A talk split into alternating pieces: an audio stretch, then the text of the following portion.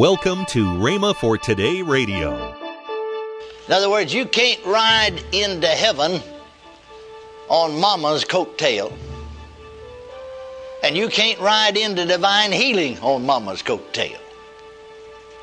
Or anybody else's. Amen.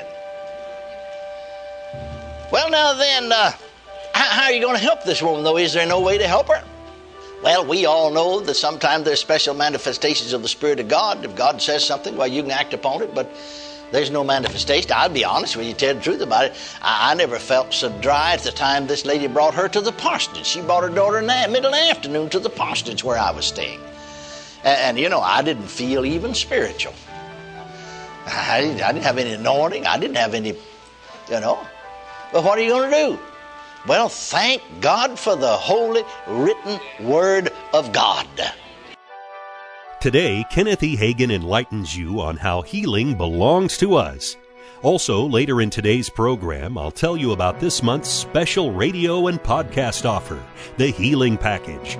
It's a great offer. But right now, let's join Kenneth E. Hagin for today's message. I want to ask you this question. Could you pray for someone who's lost and get them saved without them believing in salvation or in Jesus? No. I said no. You could pray from here to yonder, so to speak, and never get them saved. Now, your prayers in praying, interceding for someone will cause the Spirit of God to move upon them. But they're never going to be saved until they start believing Jesus is the Savior. Jesus died for their sin and accept Him as their Lord and Savior. Now, could you pray with someone? I'm talking about praying with someone now. I'm not talking about interceding for them and praying that their eyes would be opened, that they'd see these things. But could you pray with someone like this woman brought her daughter to receive, for instance, the baptism of the Holy Ghost without their believing in the baptism of the Holy Ghost? Certainly not. Certainly not. Then how are you going to pray with someone and get them healed when they don't believe in healing? Well, now, some folks said, well, God will just heal some of those people just to prove that it's so. Well, why doesn't He save some people whether they want to be saved or not, or whether they believe it or not, just to prove the salvation's so? Why doesn't He just go ahead and fill some of them with the baptism of the Holy Ghost or with the Holy Ghost just to prove that the baptism of the Holy Ghost is right or real? Well, in the first place, if you've ever read your New Testament at all, you know God doesn't work like that. I said God doesn't work like that. Amen. He works from the standpoint of what you will. The last leaf of the Bible. The last chapter of the Bible. The Word of God said, the Spirit and the bride say, come. Let him that heareth say, come. And whosoever will, let him come and take the water of life freely. Whosoever will, let him come. It's according to your will. Let him come and take the water of life freely. God works on the principle of faith. Are you listening to me? He gives you His Word so you can have faith. Faith is based on what God said. Faith cometh by hearing, and hearing by the Word of God. Then He expects you to come according to the Word and believe it. You see, He honors the Word. When you don't believe the Word, when you don't honor the Word, when you don't act upon the Word, then He doesn't have anything to honor in your life or to make good in your life. There's a text in the Old Testament that says that He has magnified His Word above His name. Well, you're not going to get healed just humoring somebody else. That's what the daughter was doing, just humoring her mother, you see. In other words, you can't ride into heaven on mama's coattail. And you can't ride into divine healing on mama's coattail. Or anybody else's. Amen. Well, now then, how are you going to help this woman, though? Is there no way to help her? Well, we all know that sometimes there's special manifestations of the Spirit of God. If God says something, well, you can act upon it, but there's no manifestation. I'll be honest with you, tell the truth about it. I never felt so dry at the time this lady brought her to the parsonage. She brought her daughter in the middle of the afternoon to the parsonage where I was staying. And you know, I didn't feel even spiritual. I didn't have any anointing. I didn't have any, you know. But what are you going to do? Well, thank God for the holy written Word of God. That Word is true. Amen, isn't it? That Word never changes. That Word never fails. It was the Word of God yesterday. It's the Word of God today. It'll be the Word of God tomorrow. And God honors His Word. Now, how am I going to help that woman then? She don't believe in divine healing. Well, I cannot help her really unless I can get the Word into her. So I just simply said to her, now I'm not saying that it said it. Of course, I knew it did. And I knew she didn't know it said it. Because if she had known what the Word of God said, she couldn't have said, I don't believe in divine healing. Amen. Or else she just didn't believe the Bible, one of the two. I found out she's Baptist. Baptists believe the Bible. If you can just show them what the Bible said, you've got them. So I said, I'm not saying it said it, but now just suppose that the Bible said himself, Jesus, took your infirmities and bare your sicknesses.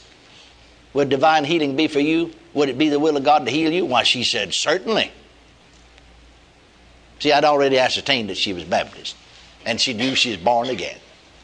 Well, I said, there's a Bible lying right there on the table by the side of the chair in the living room here where we were this parsonage. There's a Bible lying right there. Just get that Bible for yourself and open it up to Matthew 8 and read to me out loud the 17th verse. Now, before she ever read, see, before she ever opened the Bible up, she looked at the back of it and saw that it said Scofield Reference Edition. And she smiled, being Baptist. She smiled and said, well, that's just like my Bible at home. Good, I said. Now open it up to Matthew 8:17. So she opened it up to Matthew 8:17. I said, read that out loud. She had the Bible lying in her lap, so she was looking down at her lap and at the Bible, and she read that it might be fulfilled which was spoken by Isaiah the prophet, saying himself took our infirmities and bare our sicknesses. Read that out loud as we sat, the pastor, her mother, myself, and she in the living room of this parsonage. And she read that verse. And then she didn't lift up her head. Now, I know it must have been probably 10 seconds.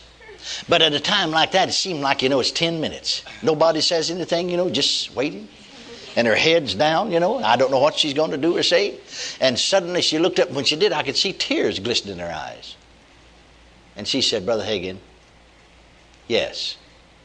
Yes, it's for me. Yes. Yes, just go ahead. Lay your hand on me. I'll be healed. And she was. She was. Hallelujah, she was. Now what made the difference? The Word. The Word. Just one verse of Scripture. Just one verse of Scripture. Just one verse of Scripture. Just one verse of Scripture. Hallelujah. Tears glistened in her eyes as she looked up to me. Brother Hagin, she said, please lay your hands on my head and pray. I'll be healed. We won't have to borrow. Now think about it. That's faith talking. We won't have to borrow that money from Mama for the operation. I won't have to have the operation. Yes, healing belongs to me. That's the title of the book, Healing Belongs to Us. Now how did she come to find out that healing belonged to her? From the Word. From the Word. Hallelujah. You know, there's an interesting story here in connection with this. In that as I talked to her about divine healing, that she told me she's a member of the First Baptist Church at a certain place. And she said, you know, if divine healing was so, my pastor would preach it, you know. And he doesn't preach it, so it must not be so. So many times, see, people are not following really God or the Bible, they're following man. Well, men are at various stages of spiritual growth. And I said to her, your pastor may be walking in all the light he has and honest and sincere, just some things he may not have seen. I used to be a Baptist pastor. There were some things I didn't see. And so I remember a year later then, actually I say a year later, it was actually 15 months later. I was preaching just 3-night service, 4, Wednesday, Thursday, Friday, Sunday, Monday, Tuesday, Wednesday, 4-night service in the Full Gospel Church in her town, 15 months later. And we laid hands on Monday night, I laid hands on a man in a wheelchair, a man that was somewhere around 55 years of age. I learned he'd been in that wheelchair 7 years. Had 2 strokes. I laid hands on him. He walked out of the wheelchair. Actually, I sat down in the wheelchair and he pushed me up and down the aisles of that Full Gospel Church. So I walked out on the platform because I had to stay back and pray till about the time they'd turned the service to me. And I walked out on the platform and sat down on the platform. There was a very distinguished looking gentleman. I sat down, the song director is up leading a song just before they turned it to me. Congregational singing, and the pastor sitting right by my side, and another very distinguished looking gentleman on the other side of him, and this pastor said, Brother Hagin, I want you to meet Reverend so-and-so, pastor of the First Baptist Church. And he stooped over, around this pastor and said, Brother Hagin, I've already apologized to this church. I won't apologize to you. He said, that man that was healed last night is a member of my church. You're listening to Rhema for Today with Ken and Lynette Hagin.